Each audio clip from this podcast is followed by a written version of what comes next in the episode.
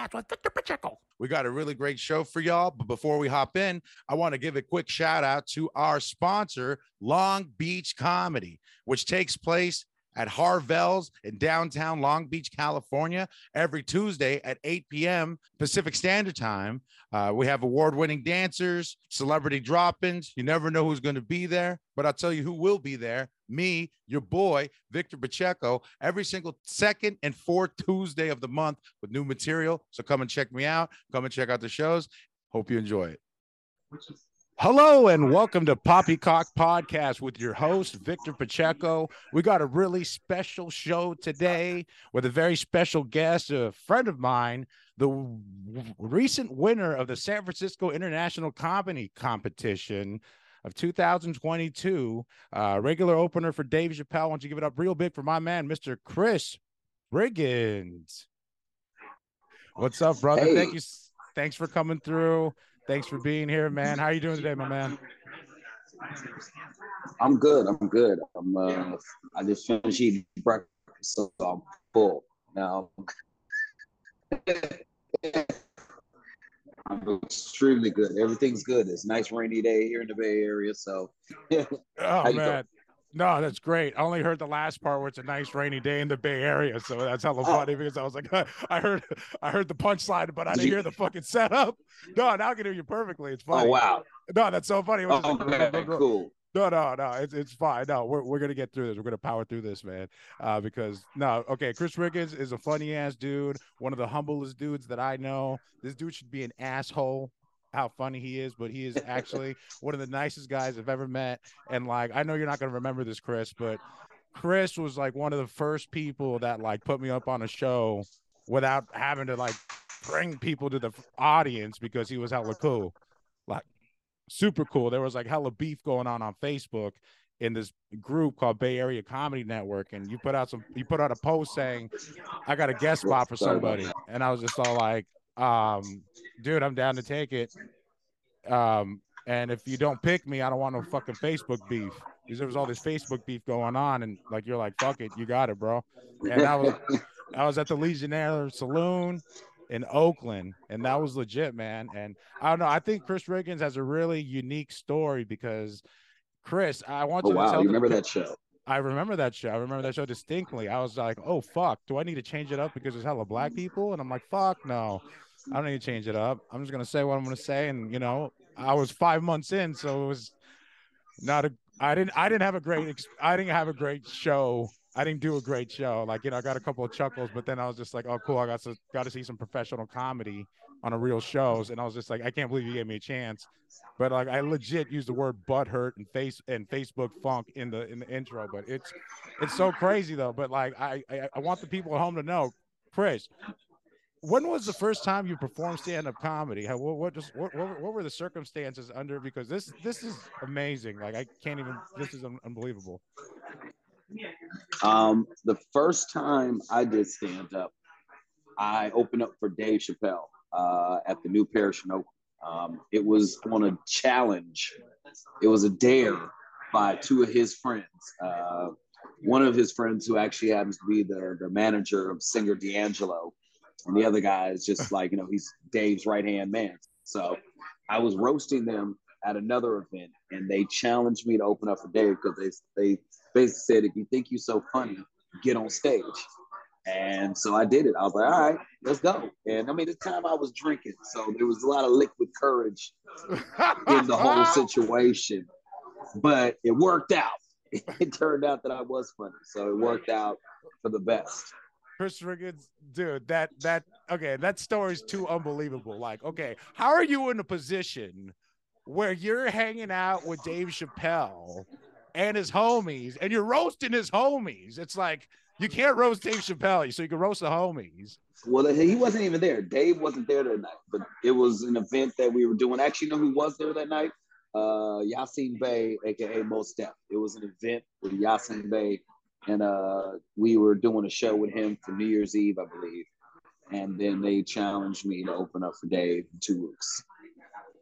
That's hilarious. Wait, how much prep time did you have between the challenge and the show? Was it like go up tonight type of thing, or was it like go up next week, or I had two weeks. you had two um, weeks to, but- to, to train? but here's the thing: I didn't take it seriously.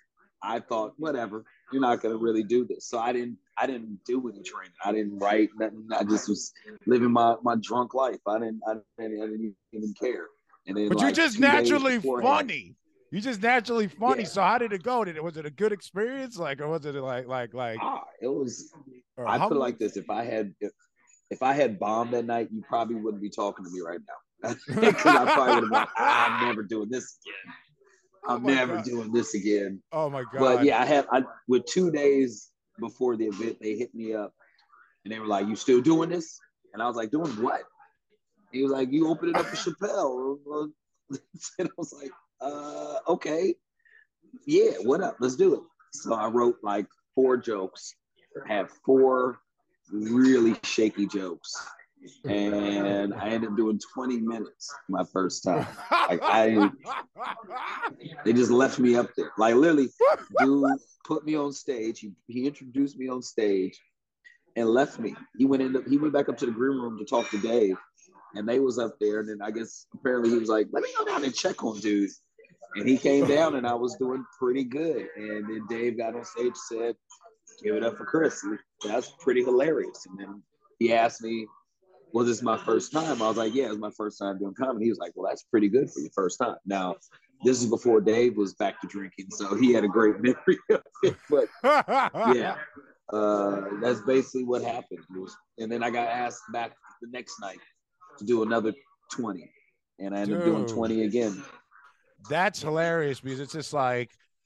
Uh, when were you an open micer? Never. Just pro comic from the first fucking from the gate. Yeah. It's like you, it's like you had 20 minutes without even knowing you had 20 minutes, and I'm like over here like, what's my next 20 minutes about? You're just like, oh, day, two weeks, 20 minutes. Yeah, you know what I mean? It but was, it's just it was crazy. It was like I think it was mostly adrenaline, uh, and also you know a friend of mine, a good friend of mine, it's like a brother, uh, Namani uh, Mobilani Nobani Namani I can never say his last name right, but Namani is the, the brother of, of the singer Goapele. Um, and I've known both of them since I was a kid. Like we went to elementary school together. So I've known Namani for my whole life, basically. And he saw me in the courtyard of the new parish pacing around, nervous, like, oh my God, what am I going to do? And he literally gave me the best advice ever. He looked me in my eye. He said, dude, what are you stressing about? Nobody came here to see you. So you have no expectation. So go up there and just do whatever. Because like if you fail, people are still going to be like, "Oh, that's pretty dope that you got to open up for Dave Chappelle." And if you do great, then people will be like, "Oh my God, you killed it! Opened up for Dave Chappelle." So that alleviated a lot of nerves, and I was able to go up there and do what I had to do. That's excellent advice. And I have a question though. Now, okay, because Chris Riggins is a headliner. And so I want to know how, do you do that as a headliner though? Like, what would be your advice for for like you know trying to keep your spirits up for for for, for a headliner during that type of situation? Uh, now it's different. It's a different self talk. It's more or less lines of you know what to do. You know, like if you're a headliner, yeah, nerves are good. It's good to be a little nervous for your show, but you have to remember, like, you know what, you know how to do this. This is what you do. So don't stress it like you don't know what you're doing. Just go up there and do what you know how to do. Um, and that's kind of the philosophy I took into the San Francisco International Comedy Competition. Was like, yes, we're competing, but you know how to do comedy. And so it's just a matter of getting up there and executing what you know how to do. You know, it's like any competition, any kind of sports, or anything you do.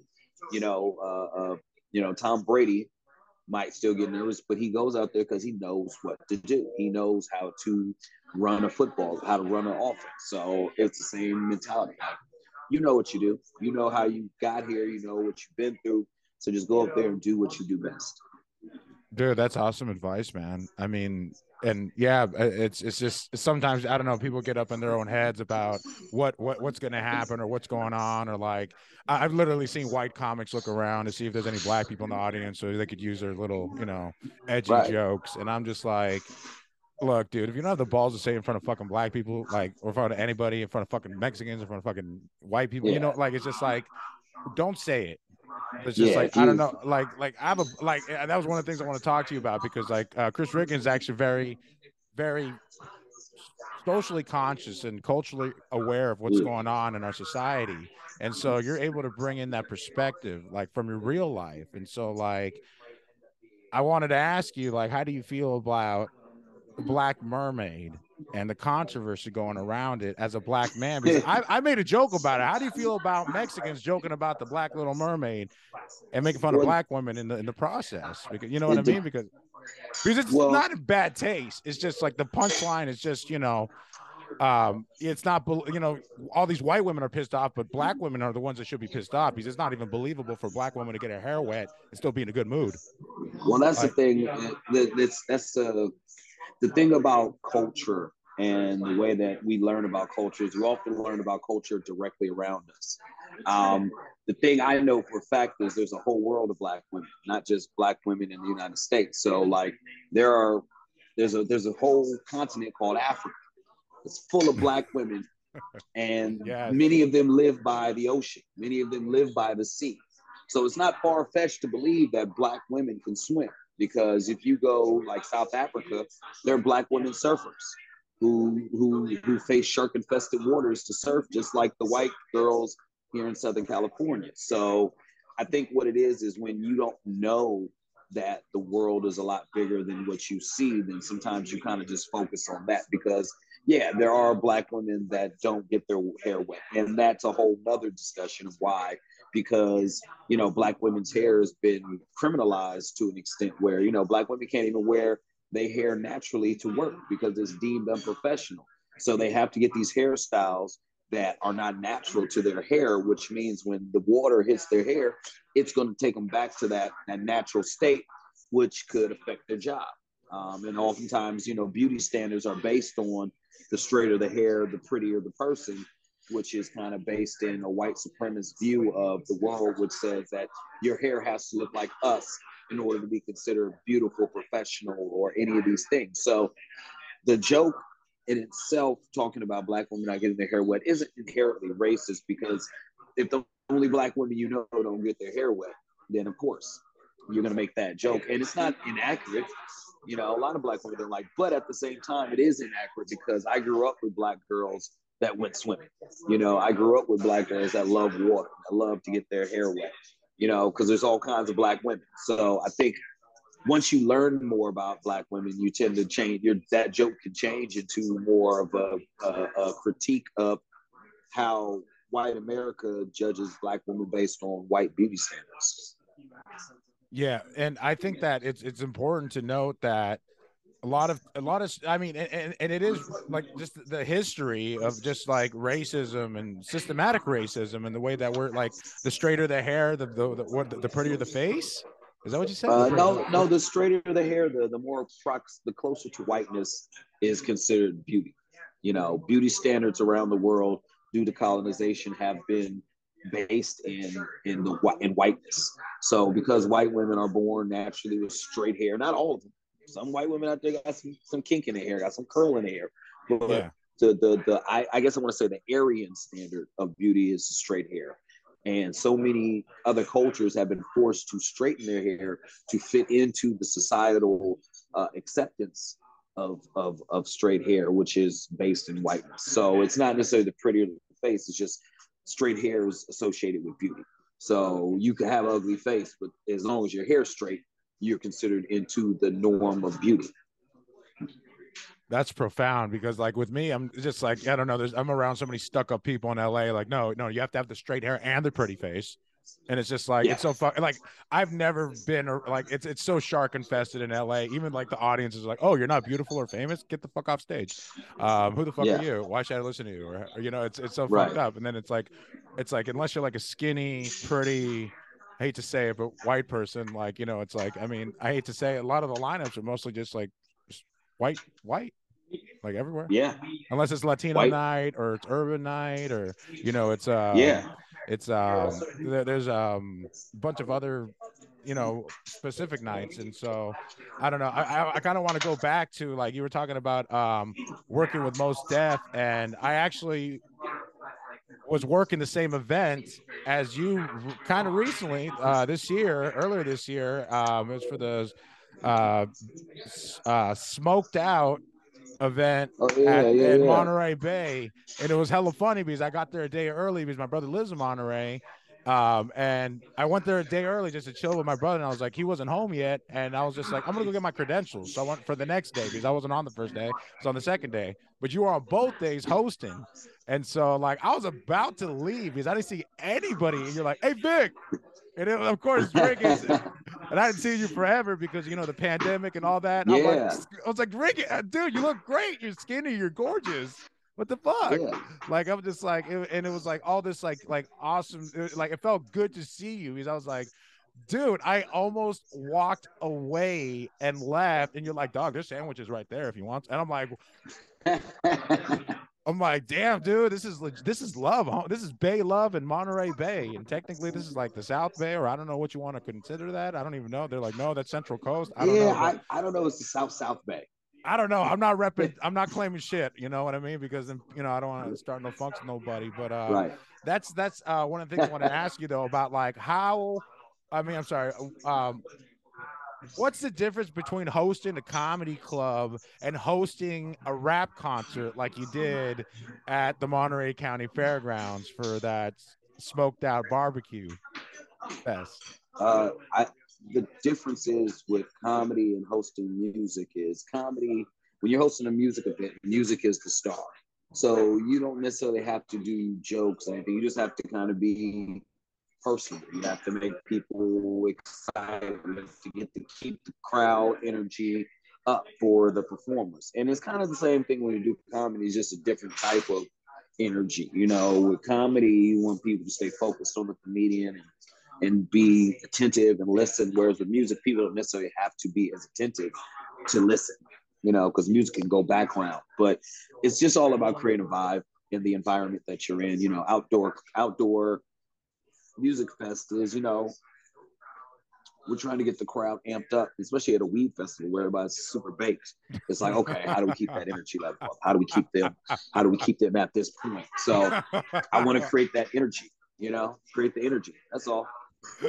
Sorry, I don't mean to laugh. It's just like you're like, yeah, especially at a weed concert. It's just like, I mean, like weed Mhm. shows. I mean, there's comedy shows with that are weed infused where the audience can smoke weed and they're baked out of their ass. And like sometimes it's like they're they're just like, Yeah. and that's them laughing their ass off because they're just. Yeah, the response is delayed. Like, like exactly at a at a weed comedy show, I'm not going to be as energetic as I would be. Because sometimes you got to meet people where their energy is. Like, there's nothing worse than you being super high energy and everybody's being real low energy, and you don't meet them at that energy and and, and try to bring them up. Like, I, I meet them there and then try to bring them up to where I need them to be.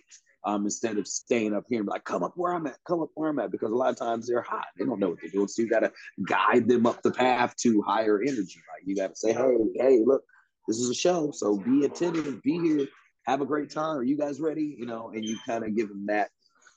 You don't, you you don't, you give them the option. You know, you you, help them navigate their way towards the energy you need them to be at. No, that's excellent advice, and it's just like I don't know, like the the whole like uh, they're here they're here to see music, not comedy.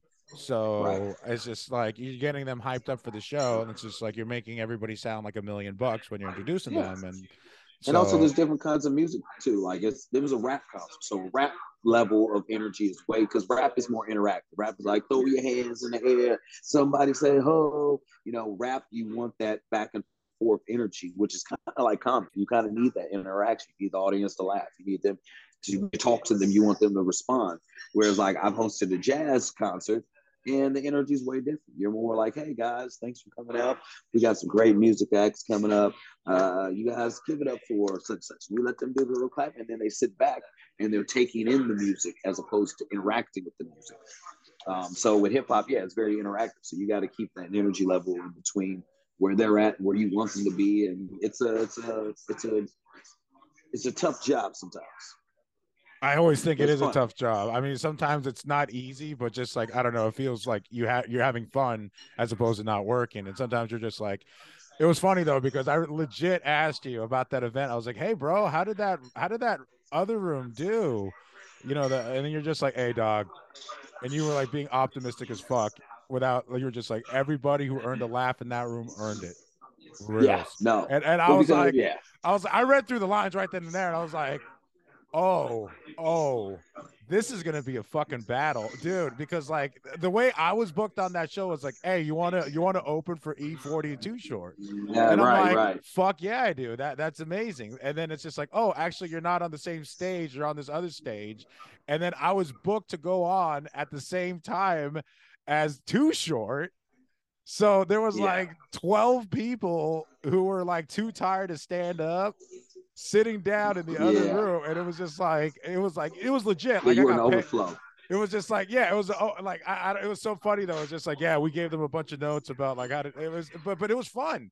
It was it was it was fun Yeah. but it was like dude that was was that was exactly wanted- how you described it. Like totally 100% cutthroat like and that's what i always loved about you riggins and still love about you. It's just like you know out of like all the cats that i've known you've always been genuinely honest the whole time like on it's it's it's been so cool.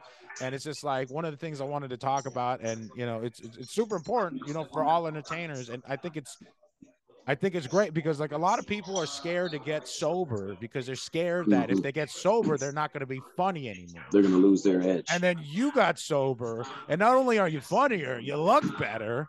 Not, you know, I mean, it's like, you know, pause. I don't know, whatever the fuck. I- I- I- no, it's a genuine compliment. Like, you know, it's a genuine, like, because I saw you and I was just like, like, I was like, I was like, bro, you look good. You don't look sick. You, you look skinny. You look like, like, damn, bro, you got like the Hollywood treatment right here, bro. Like, you took the pandemic Right. seriously. I, I- I took it the other way. I went up to 406 pounds, and you're just like, nope, I'm gonna lose all the weight Victor's gaining. And so, like, it was Yeah. just like because you were like, you, you were pudgy, but then I you was took like, all my weight for me.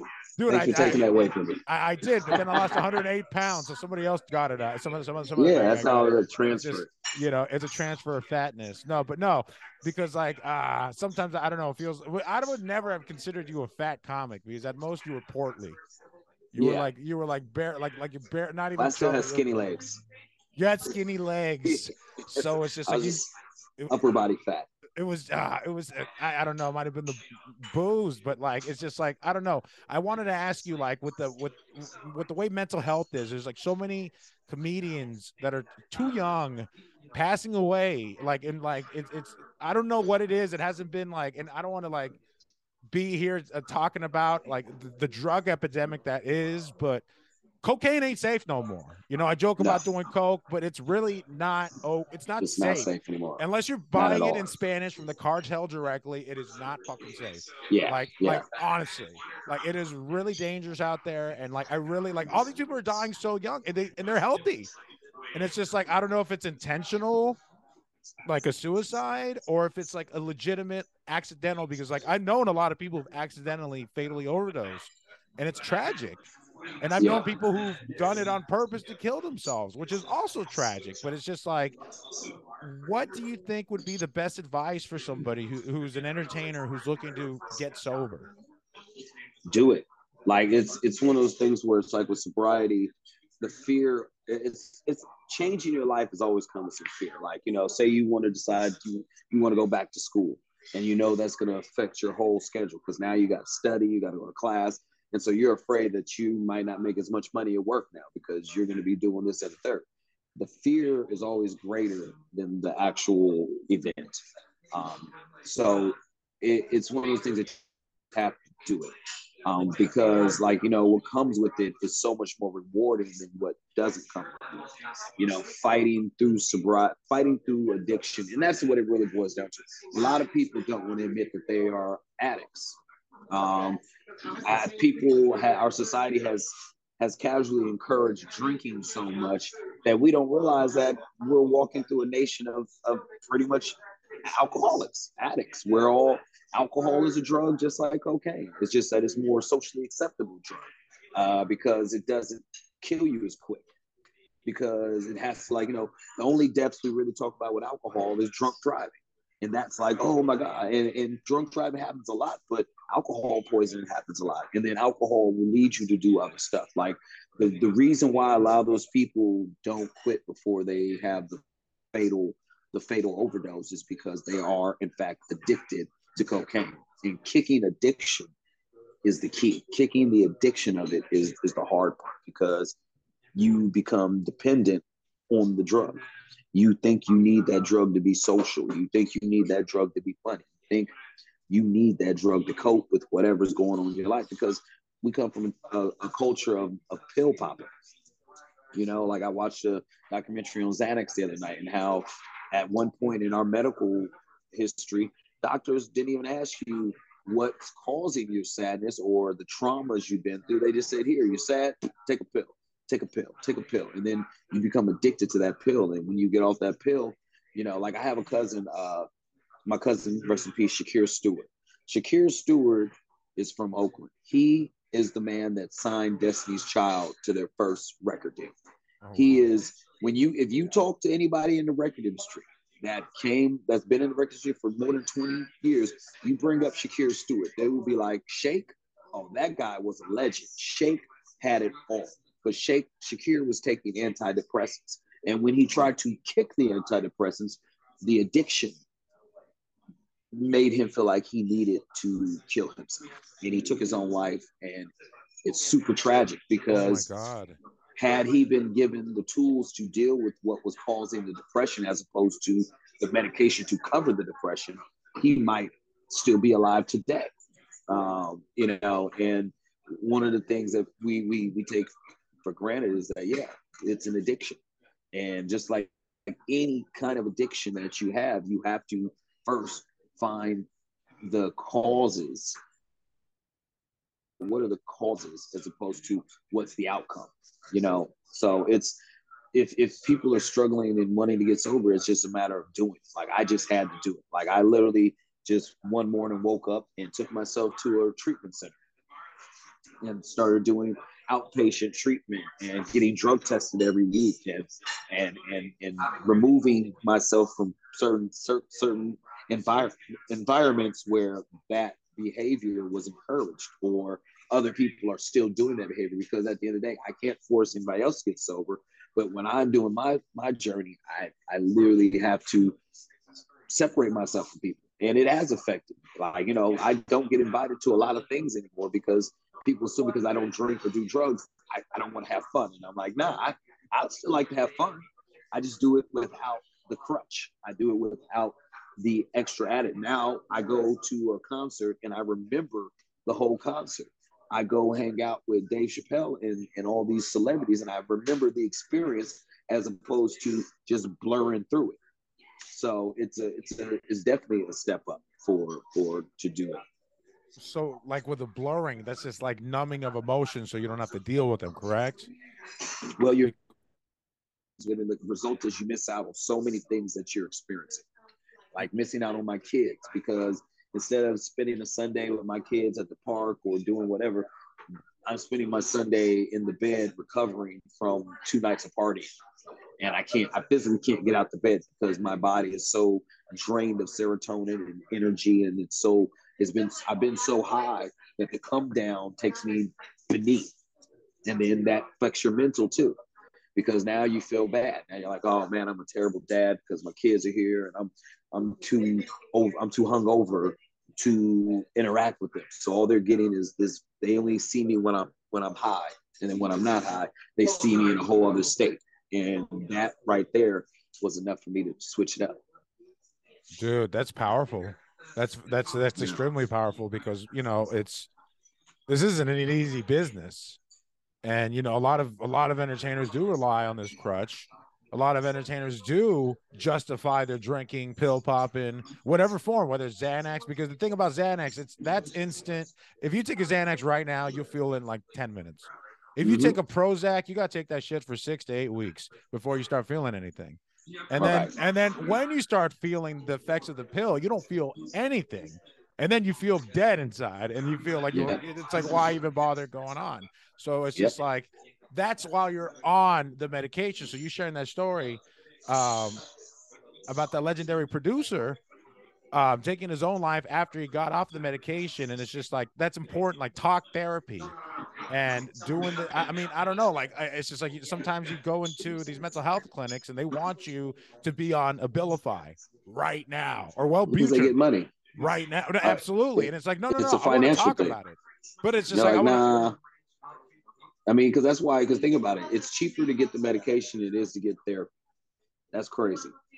I can go with my Medi-Cal uh, insurance and get medicated, but I can't use it to necessarily get treatment to get therapy, which is what I really, what you really need, as opposed to being over medicated. You need to learn, like, because what the medication does is it it takes away your ability to learn how to cope with bad things, because the thing about life is it's it's a it's a combination of good and bad and indifferent and how you deal with these things.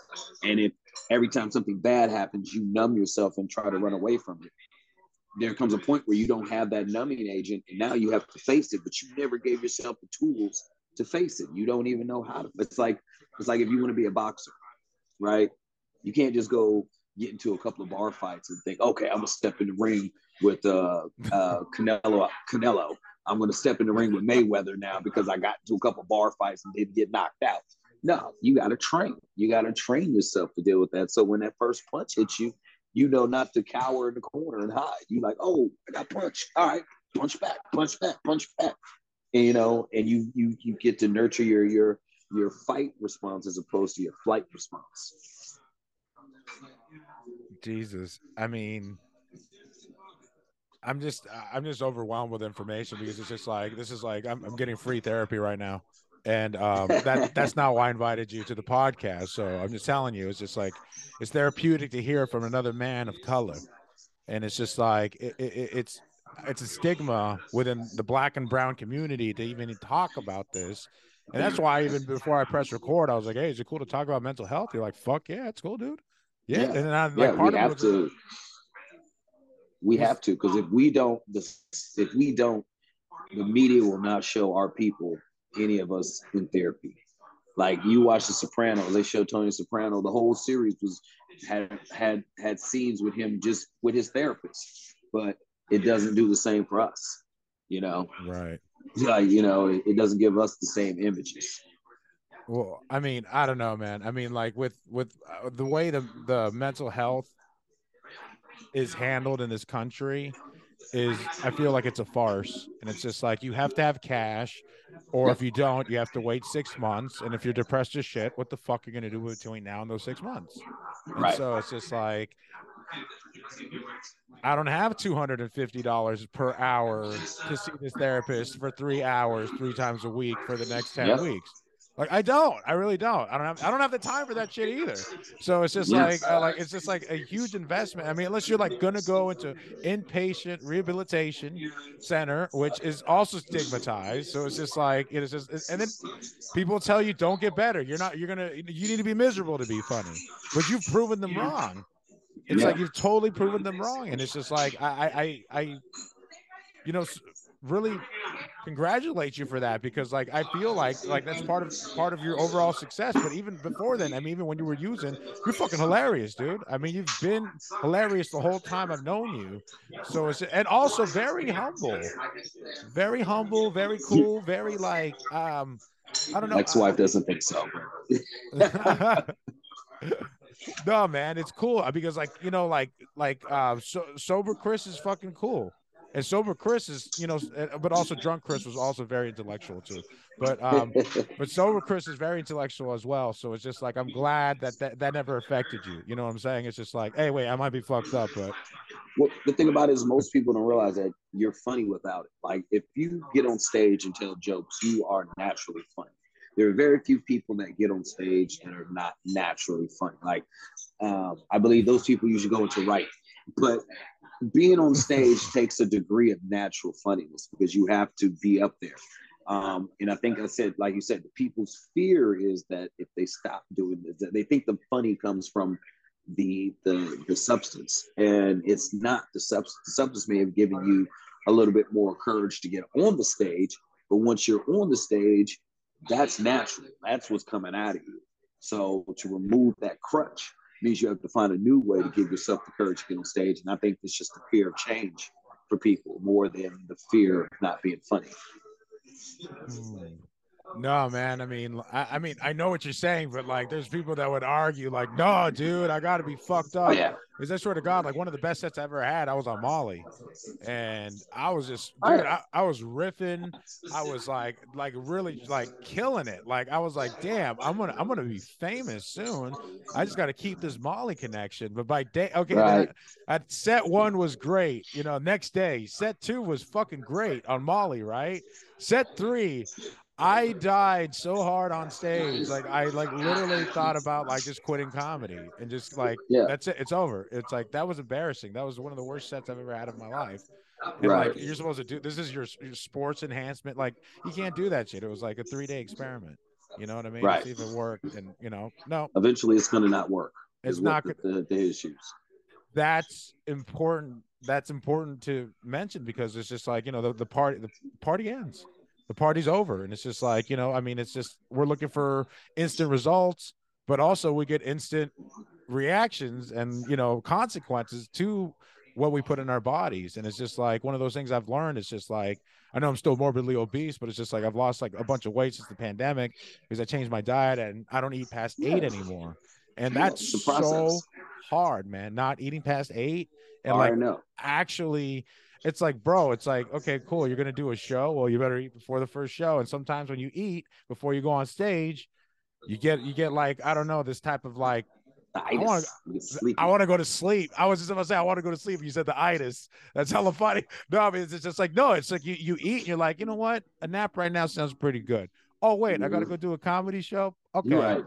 fuck but it's just like like it's like so when do you eat exactly? It's just like you know it's just like uh, do you eat during the show? And then if you're doing three shows that night or one or two shows it's when exactly do you do it? Or if you're hosting is it do, do you eat between sets? Like after you start the show before the, uh, you know after the second comic or something or when? Right right. You know so it's just I, I don't know. It's just like one of those things like what helped you lose weight? Uh change of diet working out um no not drinking like literally, the the I lost a quite substantial amount of weight from removing that sugar intake. Because the thing we don't we forget is that when you drink alcohol, I think pretty much every alcohol except for vodka, from my from my understanding, uh, the sugar content in alcohol is so great that when you are taking in that sugar, um, your body is just uh, metabolizing it and it's not going anywhere.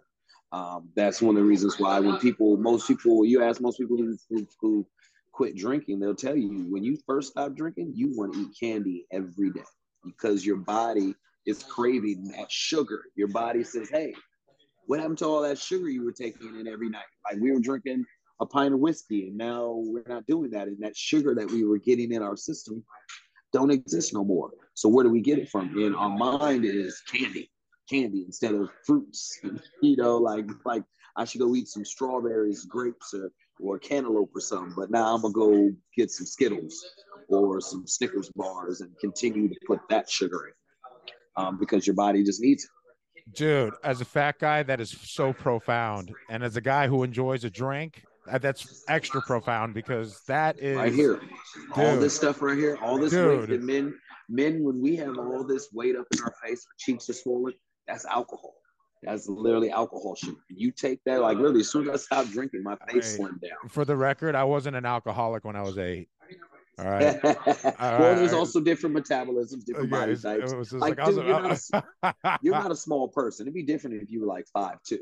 Dude, that's that's I, have said that before. It's just like if I was an Oompa Loompa Mexican, like you know, and that's that's what, like, what are you like six? You like six two, right? I'm six two and I'm full of goo, but I'm six two by six two, so I look like you're not six yeah. two. You're not six. You're supposed two. to. You you would like, look weird if you weigh less than 185 pounds. Like you're bro, supposed that, to be. That's my ideal weight, supposedly between 185 and 220, and then even at 220, i I'm just like. I think I would look like people like my mom's all like she hadn't seen me in months. She thought I had gastric bypass. She's like, "You look like you have gastric bypass surgery." Yeah, and yeah. And like, the thing is, like, think about think about NFL players. Like there are guys in NFL that are 6'5", 300 pounds naturally, and they play a sport. They work out, they run, they they push, they they do all this this cardio and stuff, and they still are very big people. But it's about being healthy at your size. You know, don't look at like it's not. I think it's unfair that we we take you know people that are your height and we expect them to keep up the the the, the health standards of somebody who is half your size physically, like body size, just half your size, because that's not like you would be you would be more sick if you weighed 150 pounds than you are at 200 because 150 pounds your bones probably won't be getting the nourishment because you're depriving yourself of something. So it's a matter how you shape that size. You know what i mean? Like yeah. even having a belly does not necessarily mean you're healthy. It just means maybe your body index is different you know and your metabolism works different like every human has a different inside inside system that works different so it's like you know, find what works for you, find your healthiness instead of looking at other people's healthiness and saying, I want to be that. No, that's not for you. And that's that's solid. That's solid advice, man. And like that sounds like something like it, something you abide by. And so it's like you live by it. You're not. I, I I hate these people. That would be like me giving out like I don't know like health advice about you know to to skinny people. I mean, if there's like other fat guys that are fatter than me, I'm just like, hey, you can lose weight too. You know, right. as motivation, like, hey, I, I did it, you could do it too. But I mean, I'm not going to lecture skinny people on how to be healthy, you know. So, right. But I mean, I don't know. It just feels like I, I don't know. Sometimes just like fat comics hate on other fat comics just because they think yeah. you're to do all the fat jokes, and it's just like I never saw it. Like even when you were portly, I was like, no, and I got to stop saying portly. I was not trying to backhanded compliment you. I'm just trying not to say fat or chubby because you weren't fat or chubby. We was husky like, back in the day. You were husky then. If I let's say husky then, because I'm like, am I backhanded complimenting my, my man right here? Because like, no, Chris, Chris Riggins is my friend. I love him. Like, he's really, really hilarious. Like, um, I want to ask you a question about the name of your title of your album. My fifth first album. When I yes. saw that, I was laughing my ass off. Like, who names their album? That that is so funny. So, what happened with albums one through four then? Basically, or was that just I recorded? A- I recorded four of the comedy albums, and due to unforeseen circumstances, none of them saw the light of day uh, Cup, one of them, the guy that the, the, an engineer I had who was going to edit it and all that, he lost all the files. He lost the zip drive. So oh, that was gone. And that was the no. one I had Talib Kweli on. Like I had Talib fly to San Francisco, introduce me, all this, and dude lost it. Um, and then there's other, just other circumstances. Like I wasn't happy with one. I didn't like. I was like, I don't want this one. It didn't. It didn't sound the way I wanted it to. The jokes were the jokes I wanted to use. So I was like, nah, I'm not putting it out. And in hindsight, I probably should have. Um, but then when I got to this one, you know, I hooked up with uh, Dominic Del Bene at uh, Blonde Medicine Records, and he was like, "I want to put an album out with you." And I, you know, I'm so used to promise makers and not promise keepers, but he kept his promise and he put it out. So I felt like the most appropriate name would be like, "This is my fifth first album. It's my fifth attempt at a first comedy album that was successful." That's hilarious, man. Dude, I mean, I think that's really awesome, man. I mean, um, after you release that album, like, do you feel like pressure, like, to, to, come up with new material, or is it just like people are there to hear that? You know, it's album? funny with it's funny with comedy. In some circumstances, it is people do want to hear the classics. They want to hear this joke that they like that you did online, or they want to hear a joke that they heard that you did on stage. And for the most part, it's like not every audience has seen every joke. So you can definitely use older, use those jokes again. But for me, the way I work, I try to come up with a new 20 minutes of comedy every month. Um, 20 minutes. Just, yeah, I try to I try to think in 20 minute intervals because the way my the way my jokes are written, the way I do my jokes, the way I interact with the crowd during my jokes and around my jokes, these are not meant to be short, quick jokes. These are jokes that build onto other jokes and that go into other jokes and that are always something fresh. Like, you know, I try to think something fresh. And then also I remix jokes. Like there's jokes I did seven years ago that I'll bring back because something new happened that connects to that joke, you know, or I'm reminded of that joke by something that happens again. And I remember, oh, that was a good joke.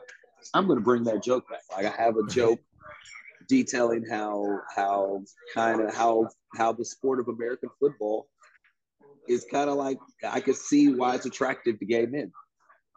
You know, it's about, you know, it's about how I how think I know. if you really look at, yeah, if you really look at football, it's really like, yeah, if I was a gay dude, I'd watch football all day.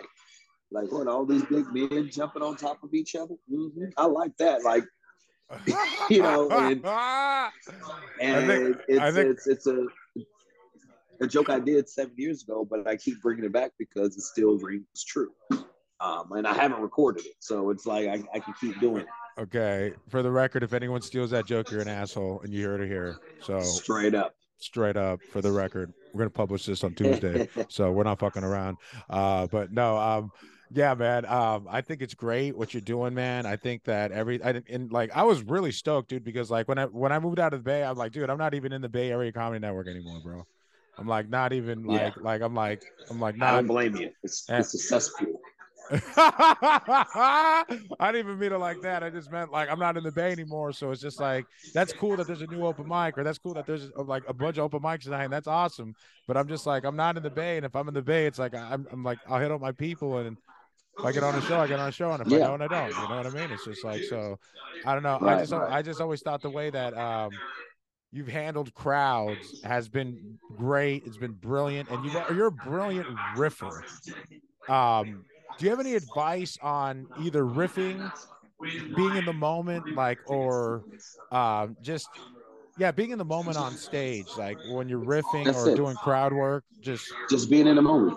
You know, like being in the moment is is exactly what you want to do because in the moment you're going to see a lot of stuff, and if you're an observant comedian, you can see something. And then a lot of times when you're riffing, you're actually reusing stuff that you've said before.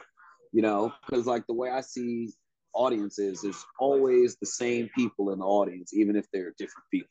You know what I mean? Like there's always going to be that overly drunk person that thinks they help in the show by talking too much.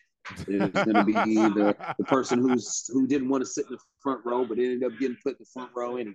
There's going to be the couple there that might just had an argument in the car, and they're not they're sitting in a in a in a very aggressive way to each other. You know, it's all you know, and it's just a matter of being observant and kind of being in the moment. You know, reading the room, watching, watching. You know, like I would say, it's more reading the room. You know, Dude, understanding your audience. I don't. I, I- I just seen certain people handle it different ways. Like I saw this dude aggressively down here in SoCal go after uh, like a couple in the front row. It was a dude's birthday, and then he asked the woman, "Are you gonna Are you gonna give him a birthday blowjob?" And she said, "No." And then he was just on her for five minutes about how shitty of a girlfriend that he is, and that she deserves to be cheated on. Like right in front for five, like to the Wow. point where like some of it was hysterical, but some of it was like, okay, dude, Yeah. still a business. They are paying customers yeah. what the fuck is going on right now? Like it was like one of those things, and like I'm not judging the person. Like a dude was funny, but it was like one of those things. I'm like, I know you're digging this hole, but like there's ways to like fifty Yeah. percent of it was hysterical, but fifty percent of it was like, dude, you might be causing a, a relationship to fail right now. if you want to, it's fine. Like, I have no problem with, with making fun of the crowd and talking to the crowd, but I try to keep my my jokes when I'm making fun of the crowd kind of uh lighthearted, very like very very very surface. And then another way you do that is you make fun of yourself as well. Like if you've made fun of yourself on stage, when you make fun of somebody in the crowd, it's not as harsh. You know, it's not as like, oh, he's picking on him. It's like, well, he said he was ugly too, so I guess you know, whatever. Or you know, however you do it. Um, it's just, you know, yeah, they are paying customers. You want them to have a good time. And it's okay to like, you know, hey, you know, are you gonna give your your dude a, a birthday BJ? And she's like, no, and it's okay to make a little fun of that. Like, oh, come on, girl, hook your man up. Blah, blah, blah. But there's different directions you can go. You know, I probably wouldn't shame her. I would Oh, probably oh, go into it- more like I'd probably go more to like try to try to convince her. I would probably try to go the route of trying to trying to speak his side of the situation. Like, come on, look at the guy. He looks like he deserves one. He probably be turning them down all the time from from ugly women, and you are beautiful. Like it's his birthday, you know. Make sure you make eye contact with him while you do it. Like I, I would, more encourage it. as opposed to condemn her for her decision. Because, like I said, you said you don't know what happened. You know, she might have caught him cheating. The night before. I'm like, I don't want to suck that dirty dick. I don't want to put that. I don't know where it's been.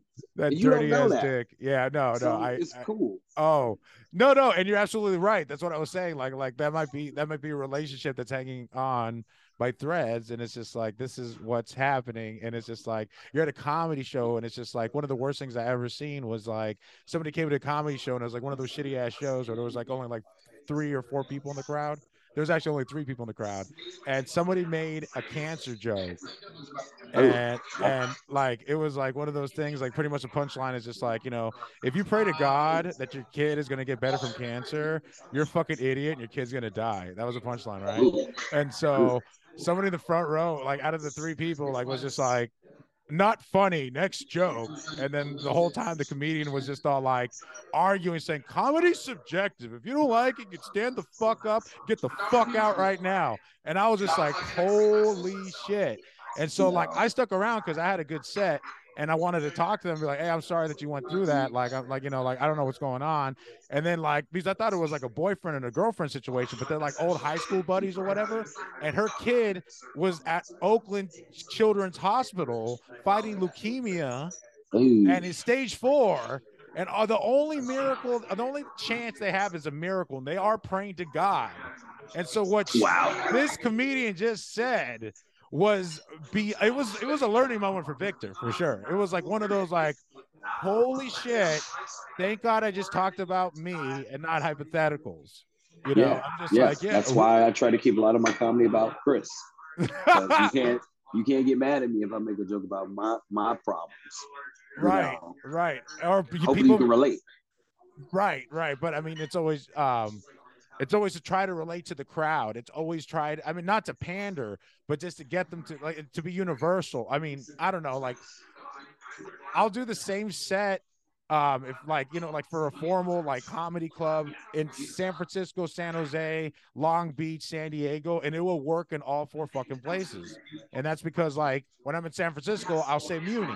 And when I'm anywhere else, I'll say I was I took the subway The bus, yeah. or the or, or the metro or like tra- public transportation or anything but it's just like what the fuck is muni?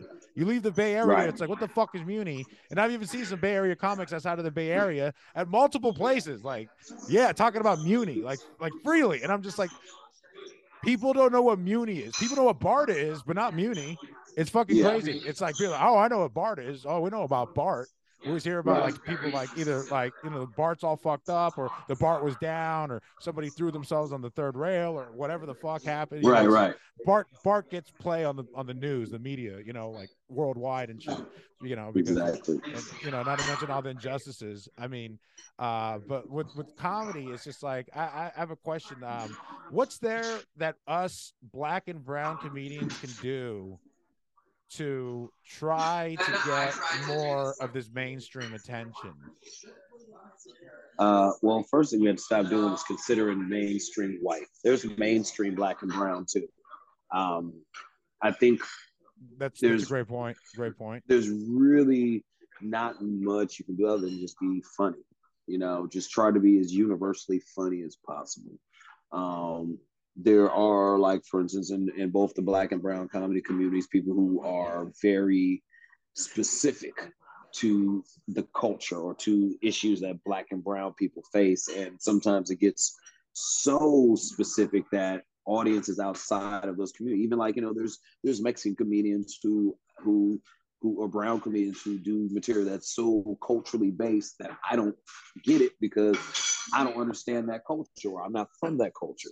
You know, or like for instance, here in California, I grew up with Mexicans and um, let's say Northern California, I grew up here with Mexican and El Salvadorians. Um, and uh, in New York, they're they're Puerto Rican and Dominican. Uh, Right. In the South, they're they're Tejano or whatever. And so there's different versions, there's different, you know, cultures within the culture. So the the goal is to either like if you can explain your culture through your jokes and make it to where people can see the similarities in their culture and your culture. Like, you know, point out like we're more similar than we are different. And then there's also the whole like only my people are gonna get this joke. Only my people are gonna understand it. And it's a blend of doing that. So you just have to try to be, like I said, be as universally as funny as possible. Like during this competition, all the audiences were pretty much white, middle aged, and older. Um, some of them were middle class, some were rich, some of them were poor. But I, one thing I know is we all got kids. We all have marriages. We all have relationships. So instead of me going specifically into material that is about being black or blackness, I can go into material about my kids. And it doesn't matter what color my kids are, because my kids are going to do the same stupid things that your kids are going to do. And we can relate on that. And then I could squeeze in some of that, hey, but you know, black people, you know. so it's a matter it's a matter how you do it. You know, are, are you the mainstream is only mainstream to those who see it. Like you can be successful in any stream, you know. And I think a lot of times, you know, we exclude ourselves sometimes, but then there's also the exclusions of societal, uh, systematic, you know, systematic racism and, and sexism. Like it's the same thing for women.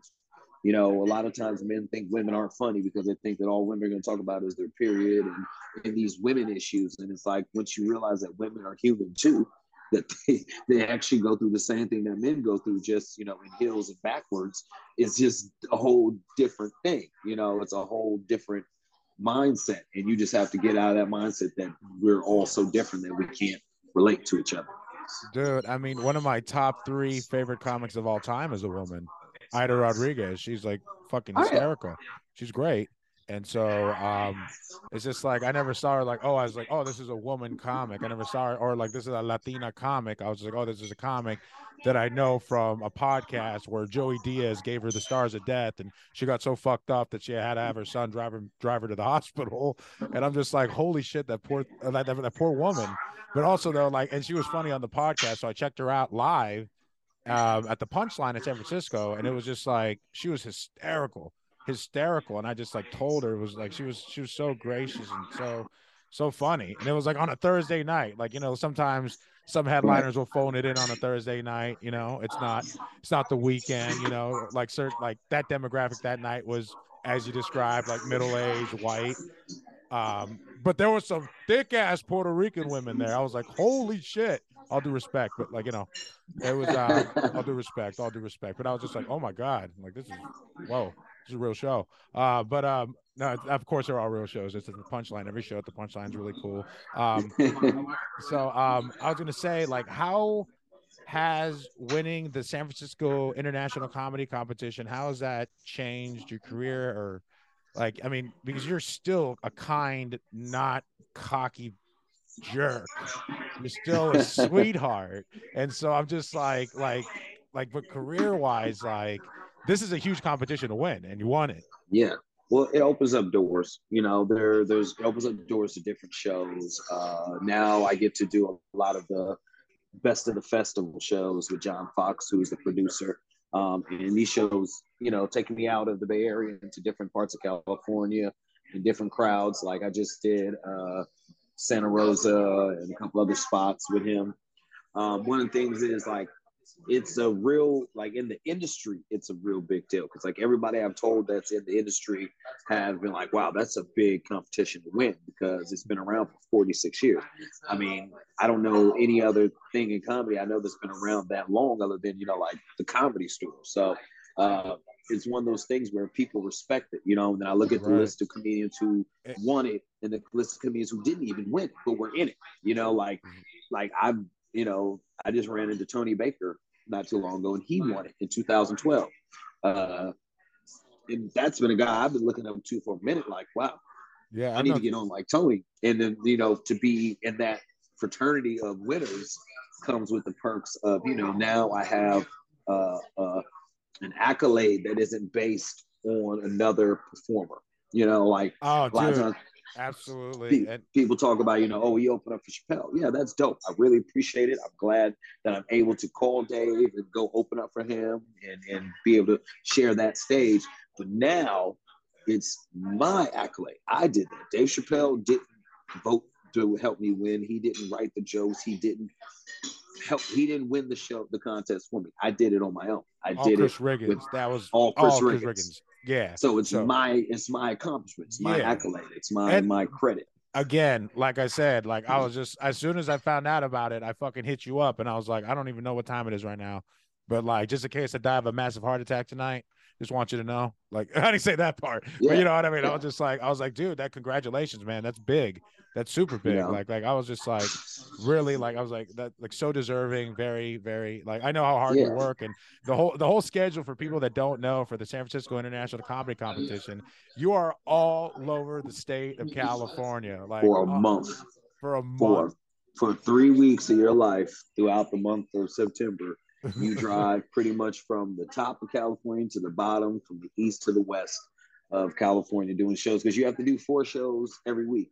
And every show is in a different city that's at least 50 miles away from San Francisco. So you literally, and then you don't get paid for every show. You don't get paid until you advance. So when you advance to the semifinals, you get paid. When you advance to the finals, you get some money. And then, of course, winning it, you get money. But at the end of the day, it's like you don't you're sacrificing a lot of time and energy to do it. It's a stamina contest. It's not even really. It's a comedy competition, but it's a stamina competition too. You know, That's a lot so of people. Funny. I, I, know a lot of a lot of I've talked to a lot of people who've done it and they were doing great in the competition, and then just the the, the wear and tear of the competition got to them towards the end of the competition, and they didn't win. You know, and I kind of see how that happened because I wasn't. I feel like this when I started the competition, I was coming in second and third place the whole time. and then everybody, the two guys, the two people that kept beating me in the prelims in the semifinals didn't make it to the finals, but I did because I stayed steady and kept moving up. And then when I got to the finals, it was just a matter of okay, now all I have to do is focus in and do what I know how to do. Dude, that's awesome. So in the finals, how long were those sets? Uh, in the finals, we do 15 minutes, 15 minutes to 18 minute sets. 15 you know, to 18? yeah, that's, and that's because there's only five of us, and that's the thing that really kind of separates people because some people got a dope hot five that can take first place at a at a five minute competition, and they got it. And you know, I had good five minutes that got me second and third place throughout the prelims. Then in the semis, we go to eight to ten minutes. And then you can see that some of those people that had the good five minute set, that extra three minutes is gonna kill them. They ain't got another three minutes. They they brought their best five, and that's it. And then you get to the finals and you realize, okay, now this is where you separate yourself as a headliner versus an open. Because 15 minutes is not just a 15 minute set. It's literally you have to keep the people captivated for 15 straight minutes. And if you don't, you you five minutes ain't gonna work. 10 minutes ain't gonna work. You gotta keep them going for 15 minutes straight. Which is why, like on one of the shows where we had to do a TV clean set, they only made us do eight to 10 minutes because they understood doing a super clean set is a lot harder than just doing your set 15 minutes. So they gave us that grace. And I took first place in that show. So it was really good. No, that's that's awesome, man. I mean, like the fact you're able to work clean, but also like work really dirty. And it's just oh, like, yeah. do you have any advice to for dirty comics to transition to clean comedy or how to write clean comedy when your brain is so used to just writing dirty stuff? I say evaluate your dirt. You know, like there's a difference between cussing and then dirty material and then vulgar material. You know, like I was talking to a, a Bay Area comedic legend, Brian Copeland, and he gave me a bit of advice on how to write clean. He said, basically, write all your jokes clean because you can always add cuss words. I can always add a fuck. I can always add a shit. I can always take the word penis and put dick in there, and I can, I can, I can I can literally make any clean joke dirty, but it's a lot harder to make dirty jokes clean. So if you have to write, you know, if, that's the path you want to go, because let's get this straight. If you want to be on TV, on network television, night show, late show, stuff like that, working clean is good because then they can see you do clean. Uh, but if you're like, you know, me, I'm not necessarily, that's not necessarily my goal. So I don't necessarily write clean but I can do clean if I'm asked to. Um, I have no problem with clean, but don't think you like if you're a dirty comic, just be the best dirty comic. Don't worry about the clean stuff because what I notice is if you're tremendously funny, even if you're dirty, those TV shows will find a way to work with you. Like most people I know that have done late night TV, they have to submit the jokes they're going to do. And then the network says, okay, you can't use this joke You have to take this word out of this joke. You can't say this like this. These two words can't go next to each other. You have to put something in between them. And they send you back a list of the jokes you can do, which is why on national TV, on the late night shows, you only do three to four minutes because they probably edited your shit down so much that that's all you got. that's that's as much as you can do. Yeah, and yeah, I mean, I I did my first clean show recently, and it was like really challenging. Like you know, especially because like I have a lot of like drug infused, sex infused like stories, and you can't talk about any of that stuff when you're clean. You know, you just well, here's to. what you do. Just imagine you're telling that story to your grandmother. How would you tell? Like we do it all the time as comedians. We've been doing clean comedy because, like, think about the times you told your parents or or your grandmother or somebody a funny story, and you left out the the the seedy parts or you left out certain words because you know instead of saying hello you said echo because you knew that you have to talk like this so just do it just put that in your mind you know like oh i'm just like talking to my grandma you know just pretend like i'm talking to my mom like i'm telling this drug story to my mom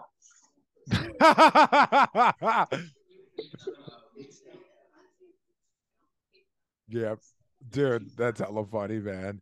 Fucking a, man. Um, um, was I gonna ask you, man? Um, I have a question about your Facebook.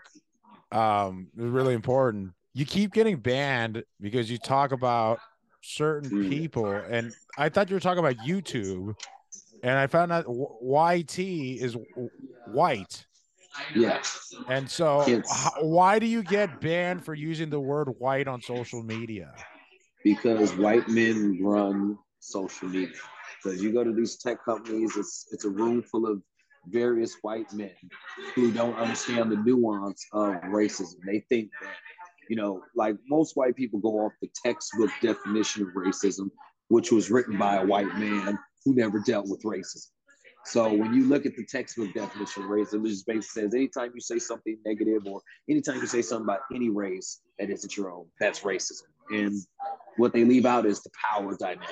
Like the ability to ban somebody for saying white. Meanwhile, I can say black, nigga, negro, nigger. I can say all those online, but and I won't get flagged. But the minute I spell white the way it's supposed to say, and I put white people together, and God forbid I say white men, then it's like, oh, you're attacking us. And their way of dealing with it is they think they're they're putting in the algorithm their feelings towards race instead of the reality of race, which is that speaking on racism means you're going to point out white supremacy because that's the basis of racism. Like white supremacy, white supremacy is what racism is built on for everybody. And I know we say, well, black people, and, and like in my opinion, it cannot be racist.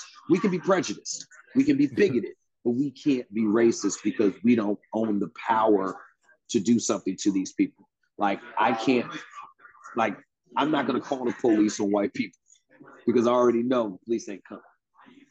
But they use that power against us all the time. You know, whether it's black or brown, they can do that. They can they can go into a room for Latinos and, and threaten to call INS just because they assume everybody in there is illegal. They can go into a room with black people and say, I'm gonna call the police, and they assume we're all afraid of the police. Like, oh my God, you call the police. And it's like, you know, that's a power that me and you don't have in this society. You know, we don't Yeah. we don't have that power. So it's it's one of those things where the algorithms are written by white men. That's what they choose to focus on. They don't want to they don't want to be called out on their own shit. Yeah, but it's just it's it's profound that the algorithm has it set out and it's like I don't know who the hell's reporting you. Sure as fuck ain't me. I just remember that one time I got a friend request from Kai Riggins and I'm like Kai Riggins and I was like this is somebody trying to pretend to be Riggins and then it just said like in your bio I was like oh backup account I got blocked and I was just all like Yeah. is this okay? Is this right legit? now- Is this legit? And I, I messaged you. I was like, bro, I think this is you. And then like you message me like, hey, I can't respond from that. I, I am. And I'm just like, oh shit, that is you. Yeah. Okay. Cool. Yeah. No, because that threw me off so hard because I thought somebody hacked you. And I was concerned. I was just like, I couldn't believe that somebody hacked you and made this fake No, account and was pretending to be you. And I was just like, damn. I mean, I know Riggins is cool, but Jesus Christ, who's trying to take his identity and be like, you I'm know, in him Facebook online? jail right now. I'm in That Facebook is- jail right now. That is so fucked up. That I called a white man a bitch. I said I'm a bully. I'm a bully. I'm a Facebook bully. well, dude, you can't be calling you can't be calling white men bitches in public anymore. You know, I know, Especially- right? Yeah, or, or at least don't transcribe it. Um, Yeah. just say it out loud. You know, it's just that's so I can say it in an IM. I'm gonna start sending messages. Like, bitch. fucking bitch. But then they'll ban you from Messenger, and then it's just like there we go. It's like um, yeah. I don't know. They always find a way to silence people that have something useful to say, or something empowering to say, or something is that's uplifting, or that can change society. You know, or the way that Yeah. people think. And it's just like I don't know this the censorship, and I don't I don't know. Have you been affected by like cancel not cancel culture, but like maybe you can't say uh, like like do you ever are you afraid to tell certain jokes on stage because you might get canceled? No, You don't give I'm a not. fuck. I'm not a. I'm not.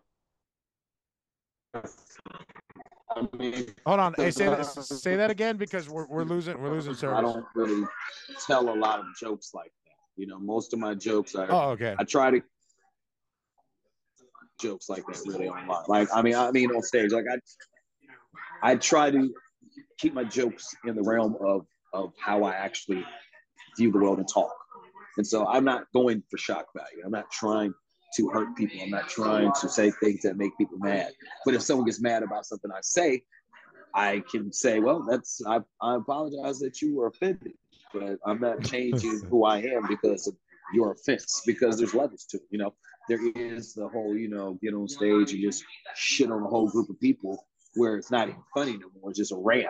And then there is that pointing out very little, pointing out things that are that are questionable and should be talked about. And if someone gets mad about me pointing out racism, sexism, homophobia, uh, transphobia, or anything like that, then I it's automatically well, it must be you. You you know, I don't get I don't get offended by stuff that's true. Well, I know, mean, I don't. I mean, that- I don't get offended by stuff that's true, but some people get highly offended when you hit them with some truth, like "Oh, me, me. You're like, yeah, you. Hey, bro, I, I I'm not gonna say who, but somebody we both know. When I first met this person, I said, I was like, yeah, fat asses like us, and he said, I'm not a fat ass, and I was just like, do you own a fucking mirror? What the fuck do you mean you- you're not a fat ass? You're a hell of a fat ass. I mean, Right. but it's just like I don't understand why the fuck you're getting Exactly. offended by. I mean, it's just I think it was just he was offended because there was like women present. Like you can't say that about you know what I mean? It was just ego thing, but whatever. Yeah. You know, it's like oh, and I Let guess, the I ladies guess suck your fat titties, man. Calm down. I don't like when that happens. But um, any rate, um, what's it called? Um, how do you how do you keep your how- I guess this is a question that I asked because like you know it, it's it's really relevant to a lot of performers. Um, what do you do when you have a show and you feel like really really like depressed or like sad or exhausted and you just and you, and you got to do it is there any like words of encouragement or advice that you could give out to somebody that's like in that type of situation If you don't feel it, don't do it. You know, like I try to remember that comedy is the place that I can go and get away from whatever issues I have. Like, you know, that's a great thing about us. We actually have this therapeutic thing where we can go on stage and actually talk about it. And even though people are laughing, we can be hiding our pain behind that laughter and that that that that approval that we get from the laughter can boost our our ego. Like, oh, okay, this problem's not too bad, you know. And you get that minute that reprieve. So it can be an escape from your day to day. And so I would say just feel your feels. If you feel like you can't do it, don't do it. And if you feel like you can, go do it and use it. Use that pain, use that, use that whatever's going on on stage. Because that's the great thing about what we do is we can use what hurts us to to heal us. yeah and yeah that's that's that's beautiful man because I, I mean, I people was like, yeah, comedy's therapeutic. Like, I mean, I've had so many people come up to me and tell me, oh, my mom just died, or I just broke up with my significant other, or whatever, or like I just found out my girl's cheating on me, or and it's just like what you did up there. I forgot about all that shit. And I'm just like, like, and so like you're doing a good job, and like I don't know how long you've been doing this, and blah blah blah. I mean, it's just like shit, stuff like that. It's just like, oh shit, I didn't know your mom. I'm sorry to hear that. That's horrible. You know what I mean? You don't know, you don't know what people are going through, and so it's just like like uh, like again with with a cancer kid and the person in the audience. It's like they, they didn't know what they didn't know that those people were in the audience. So it's just like I don't know if you're being edgy for the sake of being edgy, that's one thing. But I mean, it's just like for me, it's like don't talk about cancer unless you're like taking care of somebody with cancer or you yourself have or had cancer or survived. You know what I mean? It's like one of those things where it's just like it's super touchy. You know what I mean? Like I I don't I don't know. I feel like it's like some type of like misappropriation, like in my opinion. Right. But right. I don't know. But like I I I really do respect everything you're you're doing. I really do love your candor. I really love just your genuine compassion as a human being, not just as a comedian, you know, with all the advice and life advice and mental health advice. I mean, it's just like you're really multifaceted with the levels of how you care about your fellow man and the way you care about yourself. And so uh, it's been really an enlightening this podcast to actually have you on. And like it's, it's it's really cool. And my last question for you is where can the people find you at home? Uh well, uh I'm, I'm what what day is this going to come out on Tuesday? It's going to come out um, Tuesday. Well, I guess I could.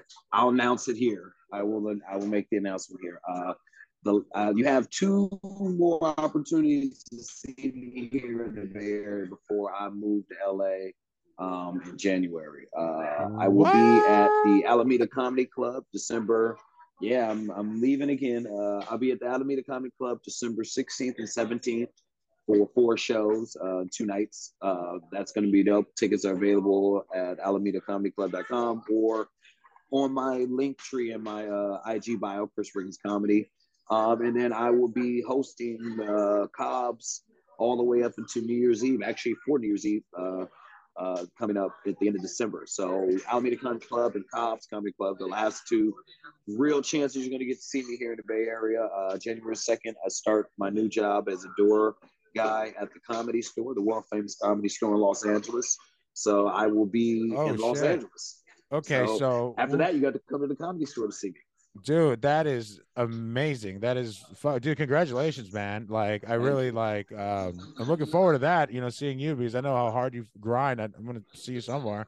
And yeah. so and dude, that's so awesome, man. Like that, that's great. And um I'll just put in the in the bio description. Uh, Chris makes a great announcement. I won't say exactly what it is. You know, so you gotta stay tuned and big watch, announcements. Big announcement. Yes. It's like that's the watch clip. the end to the that's end. the that's the clip. You know, it's just like, but no, um, yeah, man. Um, I'm gonna put all of that. I'm gonna put your your link tree and and um all your social medias uh, so people can follow you, go to your shows. Uh, be sure to follow Chris. He's hysterical on stage, uh, off stage. He's a he's a gentleman, and it's it's really really great to be in the presence of somebody who's so caring and um, without even saying without even being my personal mentor. You're offered mentorship with you know all of the great advice that you're giving out. And it's just it's awesome for people like you to give back to other comics with such great advice. So i want to thank you so much chris riggins for your time. I want to thank, thank you, you, so much for your generosity. And um i can't wait for you to move to la bro. I'm in santa monica dude. I'm just down the street 20 minutes away. Or, or if there's traffic an hour and a half. It just an depends. hour and a half, right? It, it, it, just depends, bro. Like I'm serious. It took me one point. It took me 35 minutes to go 1.9 miles. I was like, this has to be wrong. This That's why I quit driving Lyft there. That's bro. why I don't drive Lyft there because it was oh. like, oh my god. Yeah, yeah, you got it. Different side hustles. It's just something else. Yeah, driving is not the business in LA, and it's just like exactly. it's. I had to leave four hours early to get to this show in San Diego because I wasn't sure, and thank God I did. I got there 10 minutes before I was supposed to be there. And thank God wow. I found park. Yeah. So it was just like, yeah. you never know. Like, and then going into LA, you know, yeah. whether you're going downtown or you're going to Hollywood, which is totally two different areas. And so yep. I thought it was the same shit before I moved here. And I'm just like, nope, Nope. Comedy store is not downtown LA. That's in Hollywood, you dumb fuck. Nope. Anyway, yep. but um yeah. anyway, yeah. So I'm gonna put all that info there. Thank you, Chris. I love you, man. I wish you continued success. You, and um, I can't wait to see you down here in LA. Be sure to check out Chris Riggins. Be sure to follow him. And uh thank you so much for listening to Poppycock Podcast. We hope to catch you next time. Thanks a lot for listening and stay cool. Thanks for listening. Subscribe on YouTube, Apple Podcasts, or wherever you get your podcasts. Also, do your boy a favor tell your friends, tell your cool family members, tell your cool coworkers, let them know about the podcast and leave a review on Apple Podcast, Spotify, and be sure to follow me on all social media, Puro Papi Pacheco, and check out my website at HispanicTitanic.com for future dates. Thank you very much for listening, and we'll see you on the next one. Have a great day.